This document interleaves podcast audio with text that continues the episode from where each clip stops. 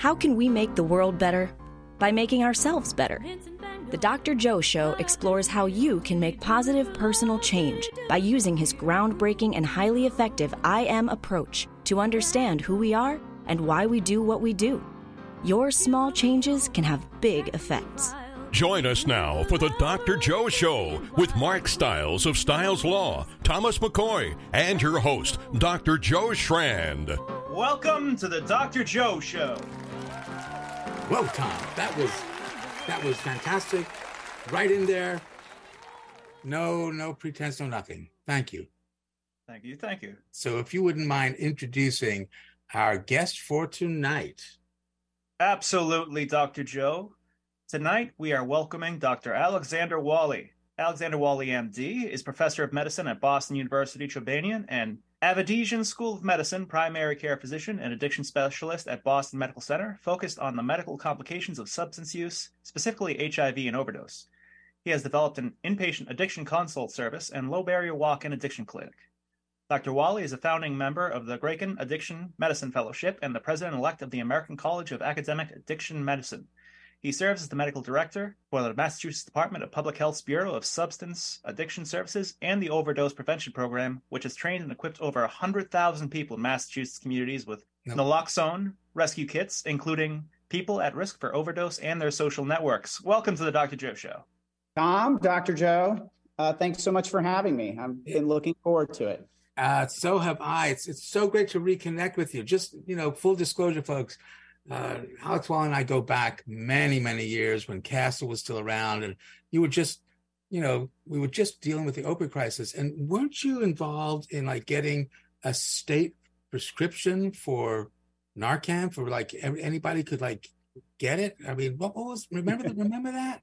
Uh, yeah, yeah, I remember that. Um, yeah, so naloxone, also uh, called by the um, uh, by the uh, brand name Narcan. There's also one called Oh, Kloxxado, um, is the antidote to an opioid overdose, and it's one of the one of the tools that we have to address um, the continuingly increasing opioid overdoses. Um, it's really sad how many people we lose every year, um, but there's more people that are saved every year um, by their loved ones, by themselves, and and by the antidote um, naloxone. So Massachusetts has been a early adopter of the public health intervention. Um, it's been distributed through um, community-based programs, really um, underground since the late nine, 1990s by harm reduction programs, um, which really are made up of people who use drugs themselves. Um, but then in, in 2007, some forward-looking state leaders started to fund naloxone distribution in the community. And I had the fortune of being the medical director um, and the medical license behind that community distribution. It was expanded to um, to make naloxone available at every pharmacy in Massachusetts since 2017. Um, really, uh, what was um, behind the counter. Um, and so anyone can go to any pharmacy in Massachusetts and ask the pharmacist for a naloxone rescue kit. They will first ask you if you want to bill your insurance. Um, and if you do, then you get the kit for your copay. Um, or if you want to pay out of pocket, you can pay out of pocket. Um, or you can go to one of the many community programs now that distribute it for free. So um, thanks for allowing me to plug that, Tom, because uh, it's an important public health intervention um, that we have in Massachusetts. It's really been um, uh, other states have followed, basically. Um, so it's a bright spot in a dark landscape of the of what we're dealing with with overdoses, but um, something I ha- jump at the chance to get the word out. So thank you. No, absolutely, and and you know, it, it's it's it's incredible what you've done. How many lives you have saved, and and naloxone. The other part that's interesting, it's the only medicine that I prescribe that I expect to be diverted to somebody else other than who I prescribe it to. Isn't that remarkable? Yeah, yeah, that's right. And and you know, I, I will say, so I'm an addiction treatment provider as as you are, and um, I offer it to my my patients who are coming in for treatment. And oftentimes the first response is, well, doc, I'm trying not to use. Why are you giving me this? Um, and so that conversation goes in two directions. So, first of all, I say, look, I'm really glad that your plan A is to be a- abstinent, uh, to not use for uh, opioids again. Um, but I got to tell you that um, I'm not talking about you specifically, but in general, this is a relapsing, remitting condition. And um, I want, when I ask you what your plan is, I want you to have a plan um, if you use again. And so, why don't you tell me what your plan is? And um, so then that opens up the discussion. A lot of times people say, My plan is, well, I'm going to call a friend. That's a great plan, right?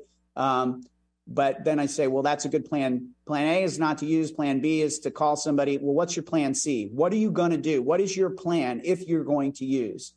And um, and so you know, hopefully, hopefully, what it is is that they're going to have somebody there with them.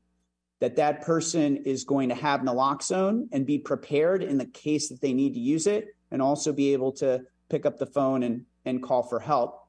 Um, and so that's important part of the discussion. The other part of the discussion is like, look, actually, I'm giving you this naloxone because, yeah, maybe somebody will be able to help you out with it, but more likely, you're going to be able to use it to help somebody else out, which I think is what you were referring to. Like, we actually, this is um, this is something we can prescribe to people that where they can save other people's lives, and um, that's extremely empowering for folks. Um, so um, you know, it's really it's really the people who use drugs themselves and um, their loved ones, their family, their social networks, who have done a lot of the rescue, all the rescuing, really. I mean, and, along with our first responders, of course, but but really the the, the lion's share of the overdoses that have been uh, rescued have, have, really been at the hands of people who um, you know who are in the networks of people who use drugs. So um, that's now, how that, that be.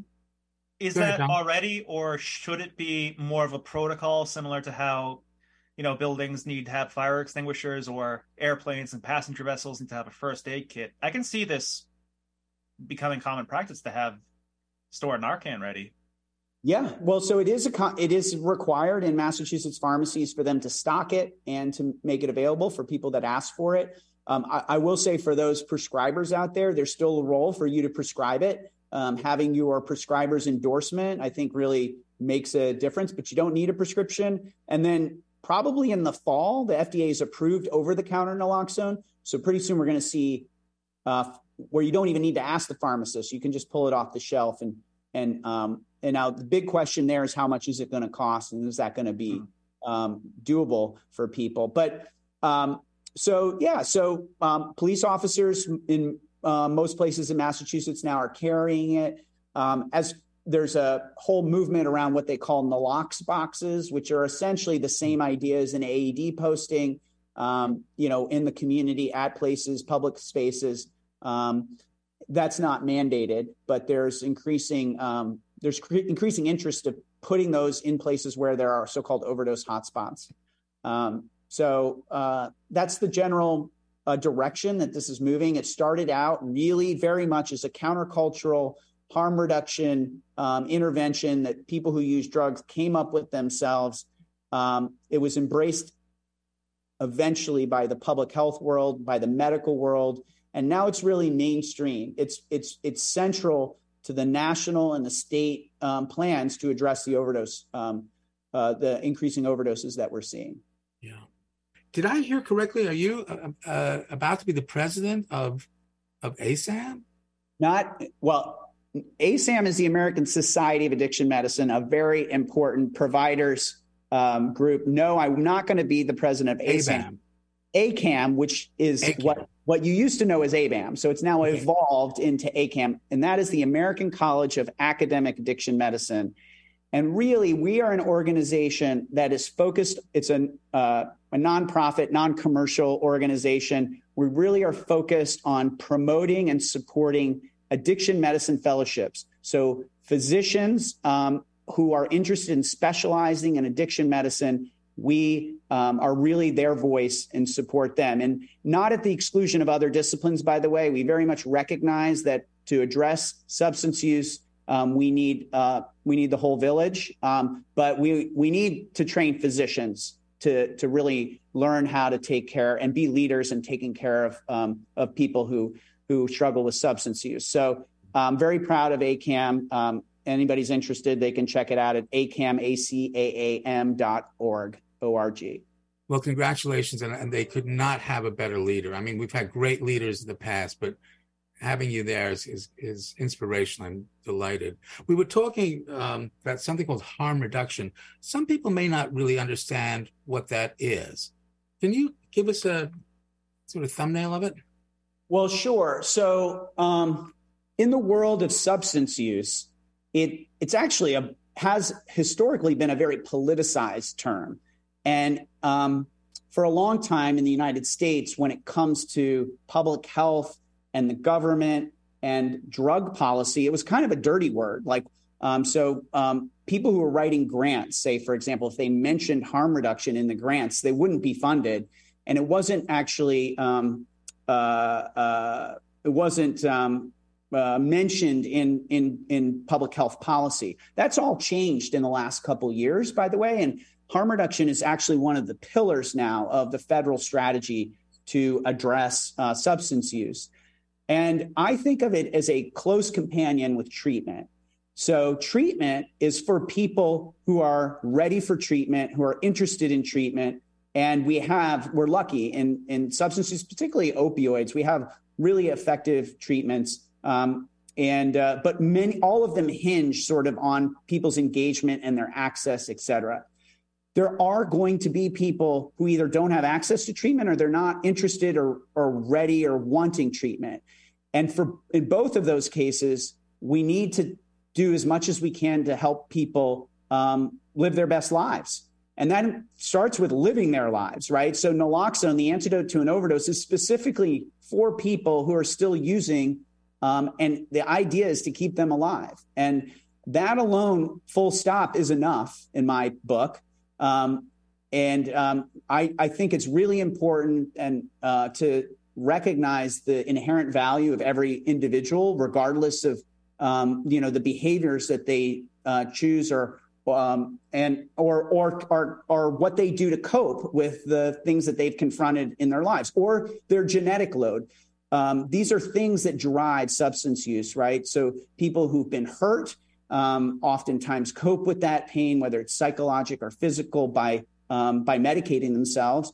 Um, people have a genetic drive uh, for uh, addiction, um, at you know, distributed differently in our society, um, and so um, so it's it's quite natural and normal for hundreds, thousands of years for, for people to reach for a substance to make them feel good or to make them feel better.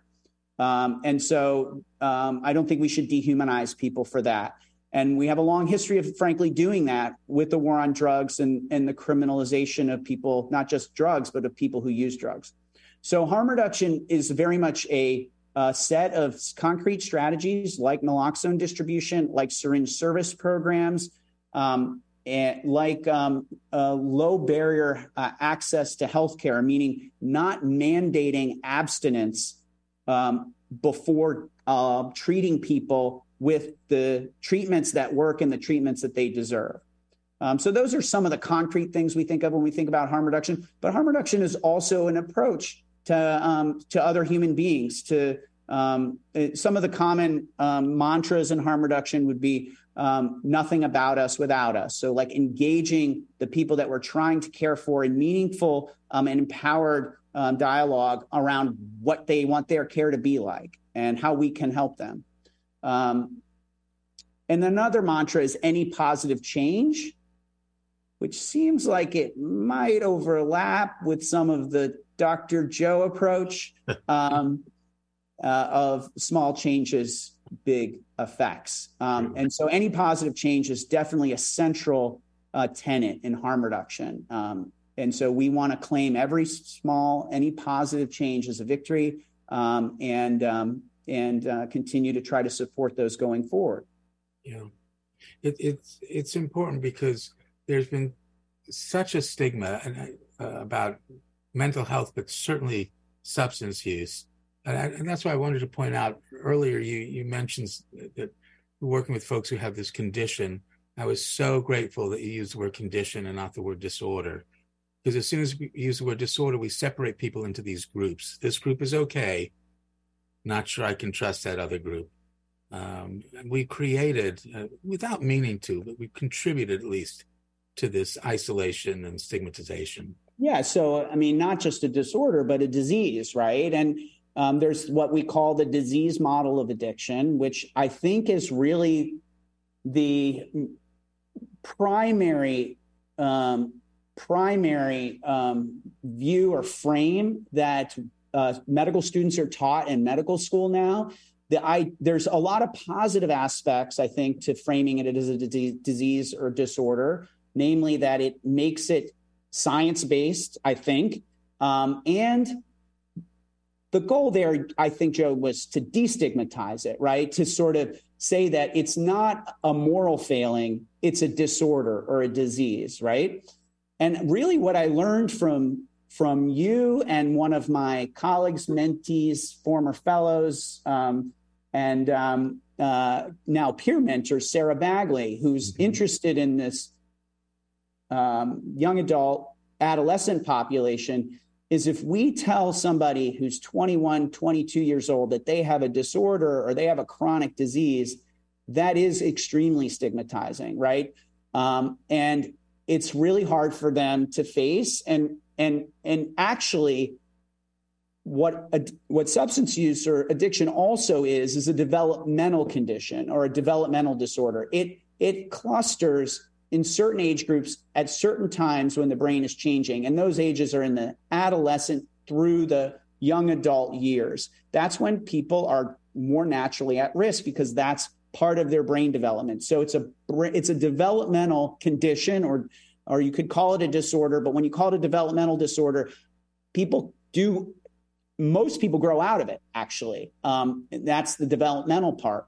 There's also a learning piece to it. Like people um, don't learn the the same thing. In the, there's a problem with their learning where there's negative consequences by definition to somebody who has an addiction they're not learning from their negative consequences. They're continuing to use in a compulsive way despite their negative consequences. So that's a there's a there's a problem we would say in their in their learning.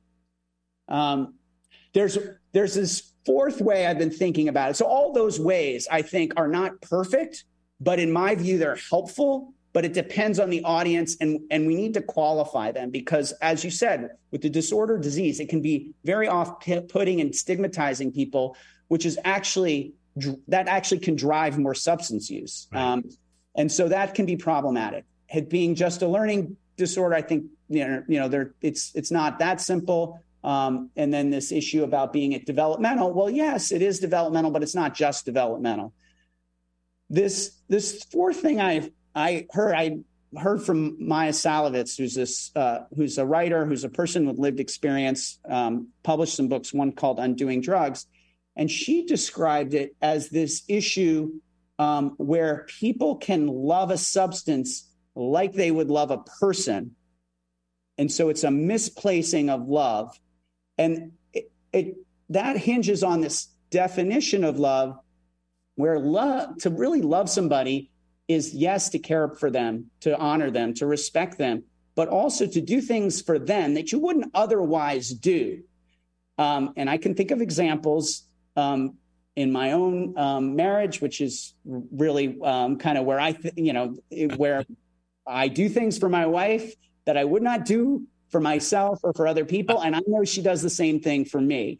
Um, and but then if I were to do that for a drug, right, like I would do things that I wouldn't otherwise do that are actually maybe harmful to me. That you know that sort of, and so um, and you know the the you you often talk about oxytocin and the role of that right? And you know i think it's sort of underappreciated. So anyway i wanted to pose that to you just to see you maybe have been down this road and thought it through and have it all figured out but that's one of the things i've been thinking about recently.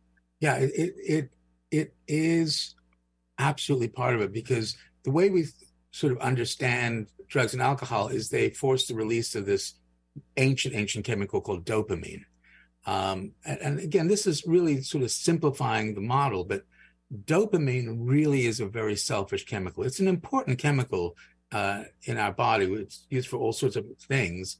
you know, but but it's it's selfish. It's really about dopamine. So when we experience this dopamine pleasure, we get this positive reinforcement. You know, the way I like to say it, Tom's heard it so many times, but does the name Pavlov ring a bell? Right. So it's it's the Pavlovian positive behavioral reinforcement. You get this rush from dopamine, and your brain remembers that in the limbic system, the ancient limbic system. But we know that dopamine interferes with another neurohormone, oxytocin, not oxycontin, oxytocin, which is the neurohormone of trust. It interferes with it. So one of the things that we teach is you can get high, but the price you pay is trust. You just decide which pleasure is more important to you. So yes, I think that that there are folks who absolutely love this dopamine rush. But on some level, they are realizing the price they pay for it are all the people around them, all the people who now don't trust them, which then unfortunately makes them feel less valuable with less pleasure. And dopamine says, What are you waiting for? I know what you can do. It's one area that we're still so comfortable stigmatizing people. Like, because there's mm-hmm. plenty of conditions and diseases that can be the result of lifestyle choices that we don't berate people over, like lung cancer. Friends and family will smoke and they'll get lung cancer. We see it coming, but we don't treat them as less than once they get lung cancer. We don't abandon them. Right. Obesity. There are plenty of problems that come with that, but we don't treat people, we're not supposed to. I mean, it's rude to treat people as less than for any health problems, but for some reason, when it comes to addiction, it's cut them loose. They're not mm-hmm. worth it. And Alex, I have a theory about that, but what what's your take on that? Tom is right. I mean, we we absolutely turn our back on the people who need us the most. Yeah, and you know, everyone is really is really touched. You know, so it's it's not it really hits all all segments and sectors of society. I I will say, um, like a lot of health conditions, um, uh, there is a disproportionate impact on um, on people who are um, who are outside the mainstream. You know, whether it's because of poverty or um, or because of racism or because of other discrimination. So, um, you know, I I've had the opportunity um, this year. I've been on a sabbatical where I haven't been seeing patients for the year. Been continuing some of the research, which we'll talk about, but um, but I've been able to visit other places where they don't have the same history of stigmatizing substance use or hmm. substance use treatment for that matter. And that is a first step. So, and and really, it's one way it's manifested is by criminalization. So the there's no higher form of stigma than criminalizing something, right? That is that is state sanctioned stigmatization, um, and there are countries that don't that don't criminalize drug use. Um, they criminalize other crimes like property crimes and right. So it doesn't mean there's a free for all in the society. But when you use a substance, you're hurting yourself more than you're hurting anybody else. Now, it does tear families apart. It can, particularly the addiction, the, the, the behaviors that follow but the actual using of the substance doesn't actually hurt anyone except if you're drunk driving and you know like that's that's still that's a crime right if you're if you drive and you kill somebody then i think largely that's accepted uh, as a crime so um, but even in the other countries that i've been to which include portugal and uruguay and um, and scotland where they have more progressive drug policies um, there still is an outcast group in society. And those people who are outcasts, who are marginalized, who are discriminated against for other reasons, they often are going to seek solace and respite in in using substances. And so, um, and then and then the stigmatization, right? There, that's that's part of my response is that stigmatizing people for other reasons can feed into substance use and a lot of it gets to sort of how their people are externally and internally valued, right? And and the the using a substance, they're trying to alter their consciousness, right? Because they don't like the way they feel, or or the or the substances really make them feel good, you know, in, at least in the beginning. So, um, so anyway, I don't I don't have a simple cure for stigma. I know that a good place to start is decriminalization hmm. um, and not punching hmm. down. That's essentially what what we do when we criminalize drugs is we're trying to hurt people who are already hurting, um, and we have we have we know better. We have better things to offer people, right? Well, that's what and the war on drugs was all about from the beginning. Absolutely, and and that's and it's worth it. Like the time it takes to spend to show people respect and resport, uh, support and dignity, and provide them with evidence based treatments that we know that work, that pays off. Um, and so, um, anyway, I could go on and on about how um, we, you know, don't make the things we know work readily available to people, um, which is another thing that I is very clear as I've looked at other countries. We do we we and a lot of the treatments that we have that are effective actually were developed in the United States, um, but but we don't make them accessible on a population level the way they do in other countries, countries that are poor and have less resources than we do. So that's also the truth in a lot of health healthcare. It's not that's not unique to substance use, but it's still the same story there. And and so important to identify so that we can do something about it. You know. So so tell us tell us a bit about the research you've been doing. Um, well, so uh, I've m- my research is really focused on overdose uh, prevention, and I talked already about naloxone, and we've studied the impacts of distributing naloxone in the community, and so um, done a number of projects to show kind of how it works. How do you communicate pe- to, with people around overdose, and what the community level impact is, and um, so we've done uh, some uh, quasi-experimental um, design studies that really show uh, a reduction in overdose death when you distribute naloxone at the community level. Um, we the most more recent line of research that I've um, really been um, focusing on is what's called post overdose outreach. So the biggest risk factor for an overdose, a fatal overdose, is a previous non-fatal overdose. Hmm. This is very analogous to depression, right? So when, or I'm sorry, suicide. So when somebody attempts suicide, um, that actually, um, you know, there's this conventional wisdom that if somebody has attempted suicide multiple times, that maybe you know there's somebody that's we're not shouldn't be as worried about, right? Because it doesn't, it's crying wolf. But in reality, those are the very people who end up actually completing a suicide attempt or dying by suicide. And um, so we need to bring that same lens. And so when somebody has had a suicide attempt, we need to muster resources towards them and really support them um, in getting in, getting treatment and and and really getting connected. Really, like to have their depression addressed. Well, the, I think the same is true for somebody who's had a non-fatal overdose. Um, and so I'm very interested in the relationship between non-fatal overdose and, and, and fatal overdose because, um, you know, if somebody on their own raises their hand and says, I want treatment, they now declared themselves, we, they're identified, right? The person who goes to a harm reduction agency, they've said to like, I care enough about myself that if I'm going to use, I want to use more safely, right? But the non fatal overdose, that's usually not somebody raising their hand and saying, I need help or I want help. It's somebody who someone else has called for help, right? And they've been taken to the emergency department.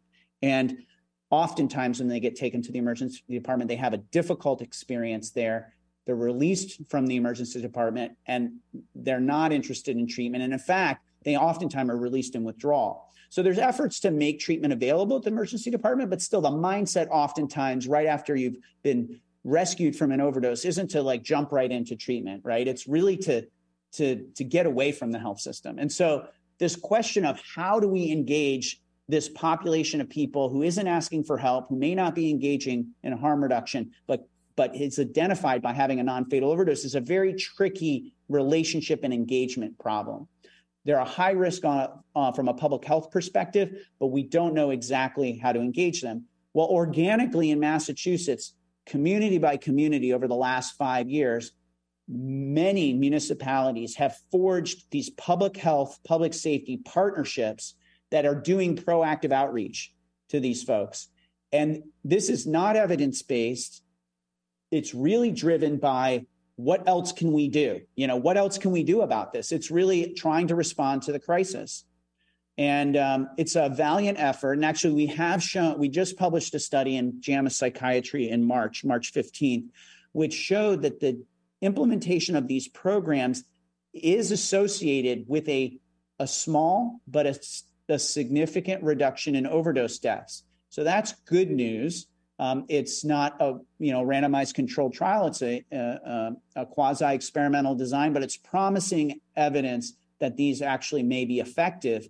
But how they're implemented varies widely from community to community. Okay, and one of the key issues that we think a lot about is what is the approach when you how do you approach people and what do you what do you approach them with? And some of the programs initially start off with like we just need to come to people's homes and offer them treatment. And i think personally and we have some evidence to start shows that you need a much more nuanced view. You need to really meet people where they at, are at which is a, a key harm reduction term but also an important i think wise counseling term. Um, we need to meet people at where they're at and offer them what they need at the time, their concrete needs, and include both harm reduction and treatment resources. So anyway, I could go on and on, but that's a that's one of the research areas that I'm really interested in. Um, and it's a difficult problem. It's not as it's not as simple as just making naloxone available as widely as possible. That to me, that's much more simple. Simple, but um, although there's complications there. But this is really like because when you go and knock on somebody's door, you could to be turning them off. In some neighborhoods, maybe more than others, depending on who is knocking on that door. It gets into issues around cultural responsiveness.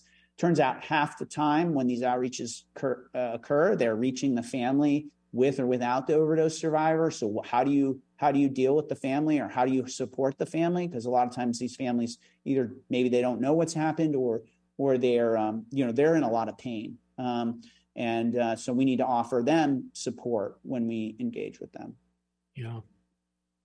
It's it's uh, such a dilemma to to knock on someone's door all we're offering is help and yet i think we get sort of lumped in with the stigma that yeah. somehow we are going to be the ones judging these people as less than and broken. And that's absolutely. I mean, I know you, and and certainly people know that that is not my approach at all. We're just trying to remind people of their value. I think a lot of people have have felt dismissed with no happiness, and that's where dopamine comes in. You know, that's where it's it's got it's got its allure.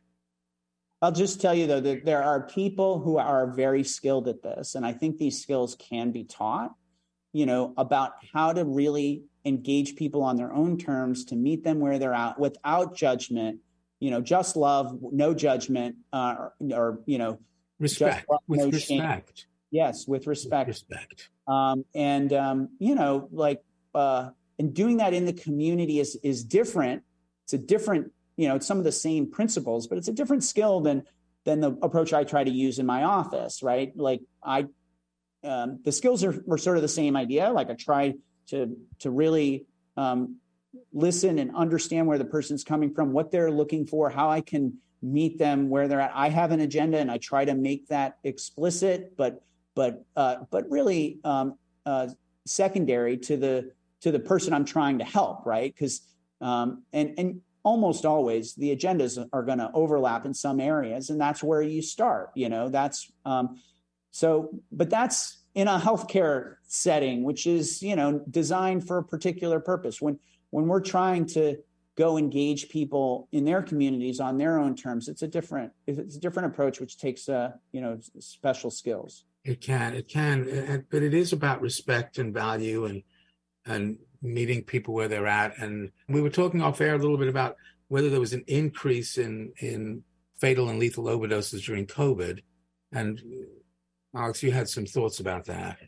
Sure. So I, I think, like a lot of health issues, there was um, uh, a reduction in access to treatment and to some degree harm reduction services. Although I have to say, I am extremely proud of the workforce in Massachusetts, that both the treatment and the harm reduction workforce, they were considered essential workers and essential services, which is not was not true in other states necessarily. And they stayed out there and they put their own lives uh, at risk to uh, continue the services. However, they had to do it under different terms. So even there have been a number of uh, uh, residential treatment programs that have closed down, while access to medications like buprenorphine and methadone have expanded. Um, but the, you know you had to de-densify the residential units, which just meant there were less treatment slots. And then um, you know the just the, we don't pay people enough um, in order to staff these programs, and this is true throughout a lot of healthcare. Um, and we still have an ongoing workforce shortage. So really, if anybody's looking for a a rewarding, um, uh, uh, soul filling um, career, I encourage you to really think about getting into um, into uh, helping people with substance use. It, it, it's uh, as bad as it is. Every day, I get to hear somebody who has um, made substantial progress, uh, small changes with big effects in their lives. Yeah. And to bear witness to that, to have any role in that is just really, really rewarding work. The other part I need to mention during COVID is is the racial inequities um, and ethnic inequities that were felt certainly in Massachusetts. So there were surges in overdose deaths among um, uh, Black people in Massachusetts, um, Latinx, Latino, Hispanic people, and and our native population or our indigenous population, which oftentimes um, uh, you know isn't hasn't gotten the attention it really deserves. Uh, uh in um, in when we think about substance use. Um, and uh, and so it's a really uh, those are important areas, and we need to we need to really focus our our resources and our care uh, on on those um, populations so that they can get the the care that they deserve. Yeah, and and for those of you who are listening who may be in recovery yourself, who have gone through this, your lived experience is invaluable and can help so many. One of my phrases, contribute to society to help with your sobriety. I mean, because when you are helping others, um, you're increasing not only their value but yours, and that that can really that can increase oxytocin. We know that oxytocin now can break the loop of addiction. We've known that since 2011.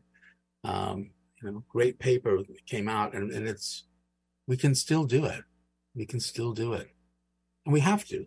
This, you know, COVID is not an immunization against uh, against substance use. It certainly wasn't. We need people, you know, um, and uh, uh, so yeah. How did you get into this work, Alex?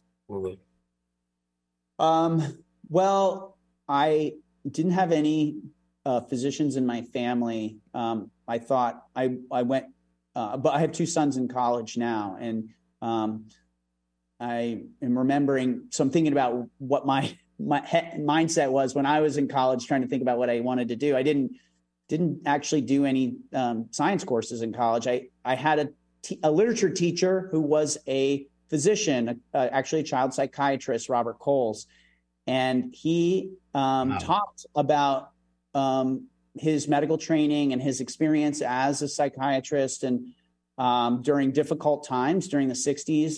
And um, that inspired me to think about going into medicine. Um, and uh, so, yeah, so that sort of got me curious about it. And then I was in uh, in medical school in the mid 90s in in Baltimore, where um, the HIV. We actually my first year of medical school, there was a treatment for the first time for HIV that actually could keep it from being a terminal illness to making it a chronic disease.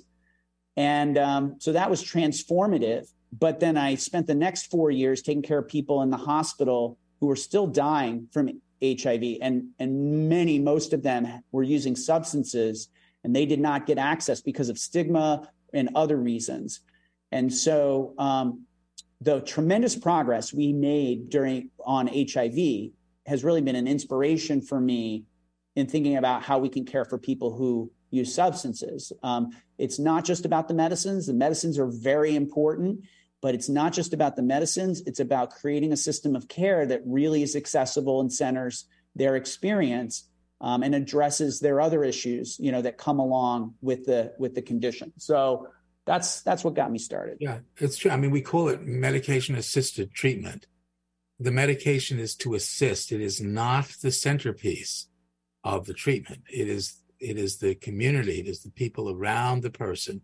Medication is important, but it's just a small change in the biological domain. I, I will say that I just I do have one concern. I'm a little bit of a wordsmith about medication assisted treatment. It's not my favorite phrase because it can be used to uh, make a medication last argument, which is that you don't deserve medication yeah. until you're willing to mm. do counseling. And that is a fatal, literally a fatal error that we have made in our profession. And we now need to offer people whatever works whenever they're ready. And so that can mean medication first. Um, and that doesn't mean there's no value to counseling. Of course, there's value to counseling, but there's some people who just can't sit and talk, yeah. you know, uh, then they need to have their withdrawal treated first, you yeah. know?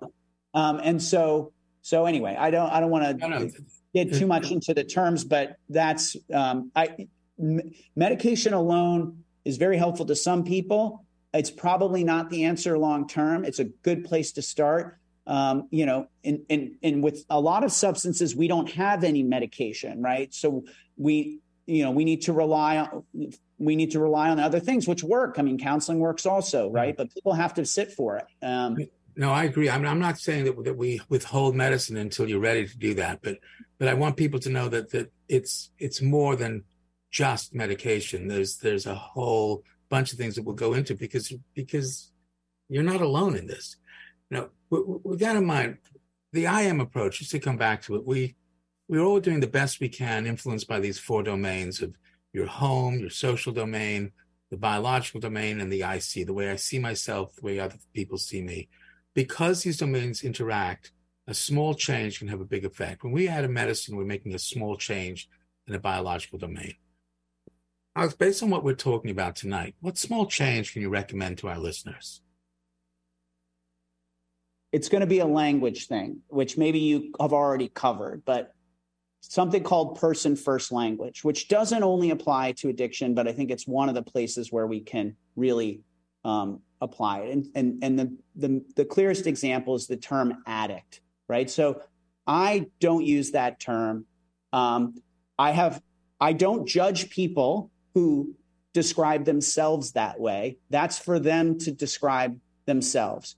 But at, as I don't describe other people that way. I describe them as people first. So, people who use substances, or people who inject drugs, or a person who has HIV infection, um, a person with diabetes. So, or a person with schizophrenia. So, I this I, I also don't use the term diabetic or schizophrenic. Right? It's person first language, and that's a small change that uh, I don't know if you ever had John Kelly on the show, but he has shown he's from Mass General from the Recovery Research Institute. Um, he's we have shown, had him on the show. Yes, okay. we have had John. He's already talked about that, but yeah. that that terminology makes a big difference in how we treat people, actually physically treat people. So that's a small change that can have a big effect. I think that's a powerful one. Very important. Words really do matter, folks. Words matter. The second truth about the I am, everyone has one and everyone is interested in what you think or feel about them through their IC domain, which has an effect on their biological domain, because you know it feels different when you feel respected or disrespected. So, what this means is you control no one, but you influence everyone. You get to choose the kind of influence you want to be. Dr. Alexander Walley, what kind of influence do you want to be? Well, so I like to set an example. I like to be honest with myself. And so try to be honest with other people about what I don't know, um, which is a lot. And so, um, but I think talking and um, acknowledging what we don't know is really, really important uh, influence on others. And so when I have seen people um, who I respect talk about what they don't know, I get curious, I get interested, and I think it's opening a door to a discussion, curiosity, and discovery. Yeah. And we need that because we have for so long just sort of locked people into one position. You know, you're an addict, you know. And one of, the early phrases I had when I was doing drugs free theater and Tassel was, you know, you can hate the addiction, but not the person. I mean, you know, it's it's not just who they are. And this has been an incredible discussion. Alex, thank you so much being on the show if if people want to read your work or or know where you're at, I mean, I know you're on sabbatical, but how how do people find work that Alex Walley does? Um, wow, I don't know, Joe. Um, uh, you can certainly find me. Um, uh, you, I don't have my own personal web page, but you can certainly search me, Boston University, and you'll get a whole page on my uh, clinical work and my research and um, all the things that we've uh, you know published and, and are working on. So, Thank you so much for all the people and for all the lives you've saved. Appreciate oh, it, Alex. Thank you. Thank you, Joe. We'll see you all next week. Bye, okay. folks. Bye bye.